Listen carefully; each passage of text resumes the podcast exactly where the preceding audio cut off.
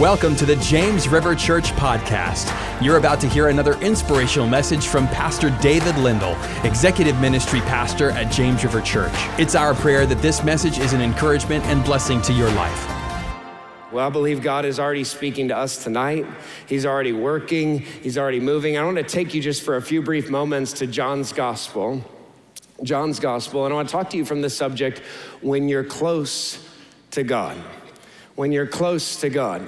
I don't know about you, but I want to be close to God. I want to live in a way that pursues proximity with His presence. I want to live in a way that invites His nearness, not just where I'm trying to get close to Him, but there's a way that you can live as a child of God where it's attractive to the presence of God, where God places His hand on your life. And as you're moving throughout your day, you move with the presence of God on your life. It's not haphazard, it's not incidental, it's intentional, and it's continual. And these words of Jesus that we go to in John chapter 15 are really, really instructive. In fact, I, this portion of scripture in my Bible has got all these different highlights in it because this passage tends to work me over a little bit. But Jesus says this in John chapter 15, verse 1. He says, I am the true vine, and my Father is the gardener. Do we have any gardeners in the house? Really quiet gardeners, which actually fits the profile, I think. So, um, kind of quiet in your garden. I've got some loud gardeners at home. We have two raised garden beds, and Becky's a gardener, but I've got four very loud gardeners who follow her around, and uh, not very effective, but loud. He cuts off every branch in me that bears no fruit. So when he says in me, he's talking about those who are in Christ. While every branch that does bear fruit, he prunes so that it will be even more fruitful. Fruitfulness, as we talked about on Sunday. So if you go back, if you didn't catch Sunday, you need to catch Sunday. It was a really powerful, powerful message. But fruitfulness is an infallible mark of Christianity. If you're a Christian, you should be fruitful. If you're a Christian, you will be fruitful there will be an effectiveness spiritually about your life, that your life will produce things that are in keeping with God's character, God's nature, and God's calling on your life. It just will happen. Because fruitfulness is an infallible mark of what it means to be a Christian. Now, look at verse 4, what Jesus says Remain in me as I also remain in you. And then when you jump down to verse 5, he says, I am the vine. So he's going to spell this out. Okay, so let's keep this all straight. Jesus is the vine, God the Father is the gardener, we are the branches. I'm the vine, you're the branches. If you remain in me and I in you, you will bear much fruit. Apart from me, you can do nothing. If you're in me and you remain in me, you're going to bear a lot of fruit your life is going to be exceedingly spiritually effective for the sake of the kingdom of God. There will be a tangible weight and evidence to God's power and God's presence on your life because you remain, because you, some translations say, abide. And that Greek word there is the word meno. Can anybody say meno? Meno. It's the Greek word meno. And what it means in essence, in its simplest form, is to stay put. Meno means to stay put. So when Jesus says, remain in me, he says, park your life next to me, stay next to me. Travel next to me. As you go through your days, do it making sure that you have linked your life up. You've linked wherever you're going, whatever work you're doing, whatever relationships you're engaging, you're engaging them, but you're staying linked up with me. You're remaining in me. But in this passage, and here's what I love about the passage Jesus doesn't just talk about the mechanics of remaining. He talks about the effects that remaining has. That when you remain, when I remain, when you watching online, when you park your life, when you when you stay linked up with Jesus, it produces certain things in your life. That closeness with God, when you're walking close to God, there are certain things Jesus says are reflected in the reality of your life. You just see them. You can observe them in the lives of people you watch who are linked up. So, what are those things? What are the things that when you're walking close to God will happen? What are the things that when you're linked up with God, you will see come about? And the first is that you will know what God is doing in your life. And I mean that not specifically always, although I think often we can know specifically how God is working and how God is moving, but you will know generally what God is doing and the angle He is taking in your life. Go back to verse 2. He says, Every branch that does bear fruit, He prunes. Who's the gardener? God the Father. Every branch that does bear fruit, He prunes so that it will be even more fruitful. So, grape growers, so I don't know if we have any vineyard people in the room. I don't think that's what they're called. Grape growers, viticulturalists, if you will, know the importance of pruning. They know, like, and there are actually multiple ways to prune a plant. That if you're gonna prune, that the practice has several stages. There's pinching that removes the growing tip so that it will not grow too rapidly. There's topping off when a foot or two of new growth is removed to prevent the loss of an entire shoot. There's thinning out. There's also cutting away suckers that, you know, are, are taking or leaching off nourishment from the main body of the plant. But it's all part of the pruning process. And here's, though, the reality to the untrained eye. So if you're not a a grape grower, in a technical term, if you're not that, if you're not a, a plant person, if you're not a, a quiet gardener in the room, if you're not one of those people, what can happen is when you watch somebody pruning, it can look painful or it can look unnecessary or it can even look wasteful. So I do some pruning on occasion. So I've got this very little pine shoot from a loblolly pine in my yard. And um, when, I, when I'm pruning something, I have to do it in secret. And here's the reason I have to do it in secret because Owen will come out of the house and immediately stop me and say, What are you gonna cut down? no, I'm not gonna cut anything down. I'm just gonna prune something because I prune things sometimes. And he'll say, You know, what are you, what are you gonna cut? Oh, I like, but I like that branch that I, I think the tree's pretty just the way it is. It's, and so, yes, oh, it's actually no, no, it's not that at all. I'm trying to get things done over here, okay? Like this. So, when I was home today, I didn't invite him into the process. I just quietly went and got the pruning shears, went out in the front yard, and then uh, and I was doing it for a sermon. It accomplished two things.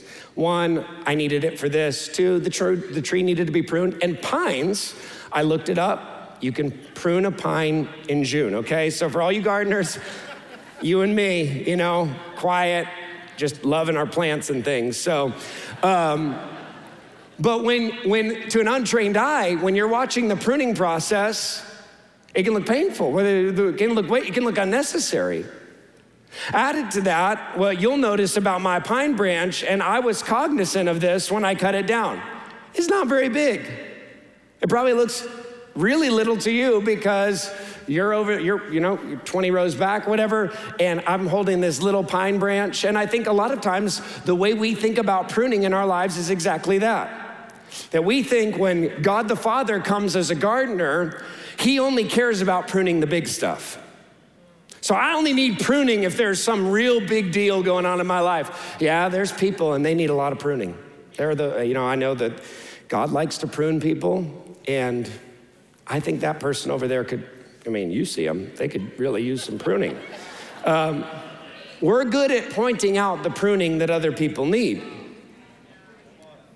And we tend to think, well, if God's gonna prune something, He only cares about the really, you know, if it's if there's something that needs to be pruned, I'm sure it's really a, a really big thing that needs to be pruned. But one of the things you'll recognize about pruning is effective pruning prunes little things on a regular basis. That it's the little things that get pruned off that help the tree grow and flourish. Because if you're only irregularly pruning the big things, you're gonna hurt the plant. You're gonna damage the tree. A good gardener, and God is a good gardener, He's going to prune on a regular basis in the right season in small quantities. Because how many of you know when you allow God and you participate with what God wants to cut away from your life? All of a sudden what you recognize is it's produced major growth and all it was is these little the holy spirit tweaking your heart the holy spirit talking to you god the father trimming things off your life it looks small but the benefits on the back end were really really big why? Because you submitted to the pruning process while other people were watching your life and saying, Doesn't that hurt? I mean, I mean, why are you, why are you walking through that? If God loved you, why would you, why would you, why would he allow you to experience that? If, if, if God cared, wouldn't he, wouldn't he stop what's going on? And you're able to look back at them you're able to walk through the situation. You're able to confront what faces, what looks painful, what looks inconvenient, what looks unnecessary, what looks wasteful, and say, oh, no, no, no, no, no. I'm just growing right now. Oh, no, no, no, no. God, when He prunes something, He does it so it will be even more fruitful, even more. That He wants more to come out of my life. He wants more to come out of our marriage. He wants more to come out of our home. He wants more to come out of my business. He wants more to come out of my gifts. So He's pruning me, and I can be joy filled in the process because I know what God is doing. I know that God is a master gardener. I know that God doesn't make mistakes. I know that God doesn't waste my pain. God is pruning. When you are close to God, you can always know that He is working so that you will be even more fruitful. You will be even more effective. But that's not all. You also know your need. I love this. Look at verse 4.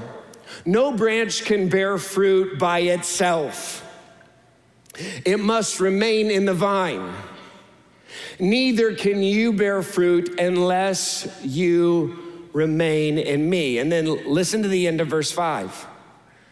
If you remain in me and I in you, you will bear much fruit. Apart from me, you can do nothing. Here's the reality the longer you and I walk with God, the less self sufficient we become. The longer you walk with God, the less self sufficient you become. Because the longer you walk with God, the more aware of your need and your dependence you are on Him. God, I know I need you. God, I know I can't do anything on my own. Jesus said, I only see, I only do what I see the Father doing. Total dependence on the Father, total focus on the Father. Jesus, this model of dependence in his life and his earthly ministry, becomes our example. The longer you walk with God and the closer you get to him, the more you know not only can I not do life on my own, but I wouldn't want to do life on my own. I need him. I need to be close to Him. I need to walk close to Him. The least self sufficient people in the world are the people who have the deepest relationship with Jesus. So, with Jesus. And they understand that unless God, unless I'm close to God, unless I'm walking with Him, guess what can't happen? I can't offer a watching world anything. Unless you're walking close to Jesus, what he has done in you And what he wants to do through you cannot affect a watching world, cannot affect the people around you in the way that he desires or designed those interactions to impact them because you're not close enough to him. If you're if you're close to Jesus, you know, you recognize unless he goes with me into that meeting, it's not to work out. Unless he goes before me into that conversation, I have no hope of it going well. That's why these kind of people that they're, they're like, they're praying more. They're seeking God more. They're not, they're very conscious that, hey, I don't want to make a decision. I don't want to make a move unless I've stopped and talked to God about it because I know apart from Him, I can do nothing. I can't bear the things, the fruit that I'm called to bear. My life won't produce what it's called to produce because I don't have Him as close to me and as intimately attached to the details of my life as I need Him to be. So, not only do you know what God's up to, but you know what you need. But here's the really exciting part number three you know answered prayer. You know answered prayer. Look at what Jesus says now in verse 7. He says, If you remain in me and my words remain in you, ask whatever you wish, and it will be done for you. How many of you love that promise? Come on, do you love that promise?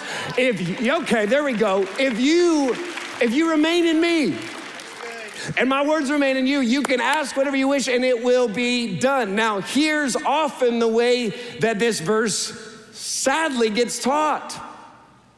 It gets taught that when you get to the end, you have to read the beginning as a caveat. It's a caveat to answered prayer. It's the fine print on the back of the medicine bottle.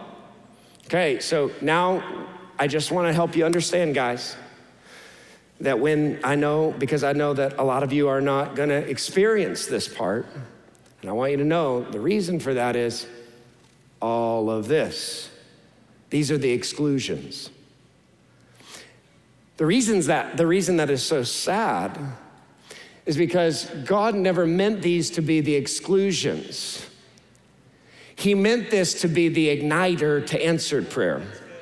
These are not the excuses for why prayer doesn't get answered. They're the igniter, they're the ignition switch for answered prayer in your life. Jesus reads them on the front and he says, If you remain in me, okay, so you position yourself as close to me as you can possibly get, and my word remains in you. If you're if you're bound up in my word, if you've got my word in you, what it's to do is it's to shape your desires and it's to shape your heart and now you're to see the situations you're walking into and you're to see the people that you encounter through my eyes and you're also to see them through the eyes of faith. A lot of times, what God's word does is it raises the bar of our expectation for what's possible. I encourage you to do this. Take a certain color highlighter, and next time you read the Gospels, highlight all of the miracles in that one color. And what it'll do is it'll, it'll astound you about how often miracles saturate the ministry of Jesus. And you and I are meant to do life like he did life. You and I are little Christ. And so, if miracles and the supernatural saturated the life and ministry of Jesus, it's supposed to saturate our lives and our ministries because you're on assignment to be Jesus to the people around you, to be Jesus' hands and feet. You were meant to know answered prayer. Jesus says, if you'll link up, if you'll get really, really close to me, and you'll get your word, my word in your heart. If it'll saturate your mind, if it'll inform your thinking, if it'll shape your heart, all of a sudden you'll see life and you'll see people the way I see life and I see people, and it'll change the way that you talk to me. And because it changes the way you talk to me, it'll change the way you see answers to prayer materialize in your life because you were made to know answered prayer. Now, number four, number four, you know God is glorified through you. This is so powerful. Look at what Jesus says in verse 8.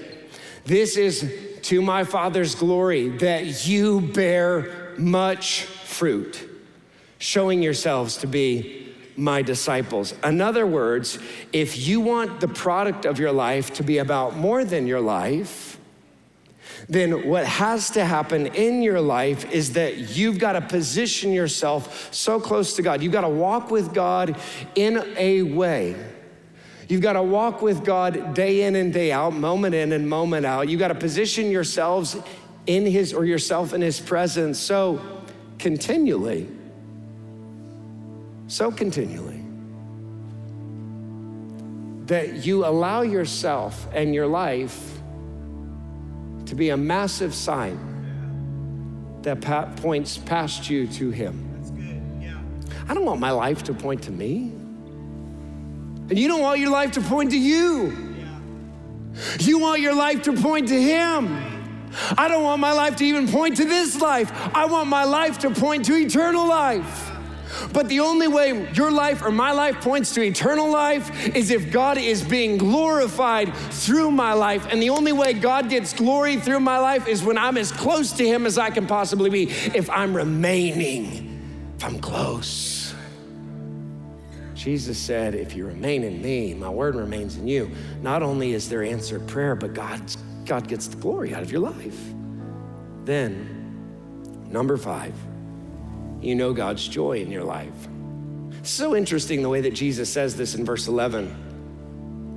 He said, I have told you this so that you, so that my joy may be in you and that your joy may be complete. I love that Jesus doesn't just say that your joy may be complete.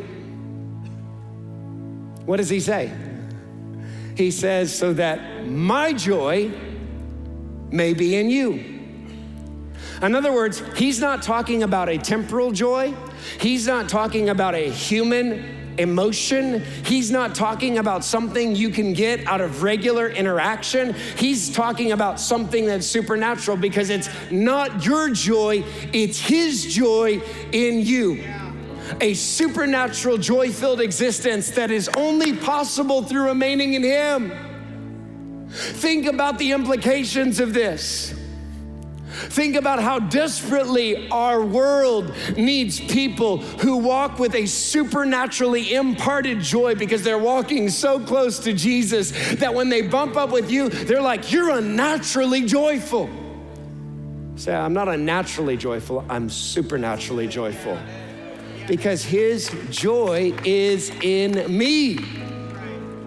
It's in me, and it because it's because I've linked up my life. I'm close to Him. Jesus says, if you remain in me, you know what's gonna happen? You're gonna know what God's doing. He's pruning you to make you more effective. If you remain in me, you'll, you'll know your need. If you remain in me, you're gonna know answered prayer. It's gonna happen. You're gonna see it. If you remain in me, God's gonna be glorified in you. And if you remain in me, my joy is going to be in you. It's gonna be in you.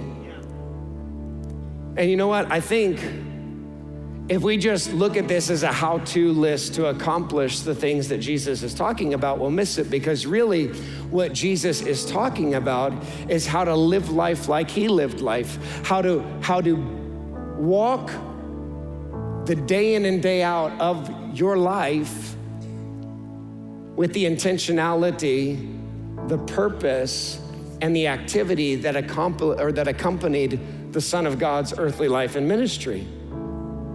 This is how Jesus did life. He's talking about regular communion with the Father. He's talking about a confidence in what God is doing. He's talking about answered prayer. Can you walk through the Gospels and help me find some places where Jesus prays for a miracle to be done and it's not done? I'll wait. I'll wait. Because Jesus, the way he walks through situations and moments when people present needs is he walks with a supernatural confidence that God is going to work through his son, Jesus, the Son of God, to bring healing and to bring wholeness and to bring resurrection where there's death, decay, and discouragement. Jesus walks that way. The question, though, is how did Jesus walk that way? How did he walk that way?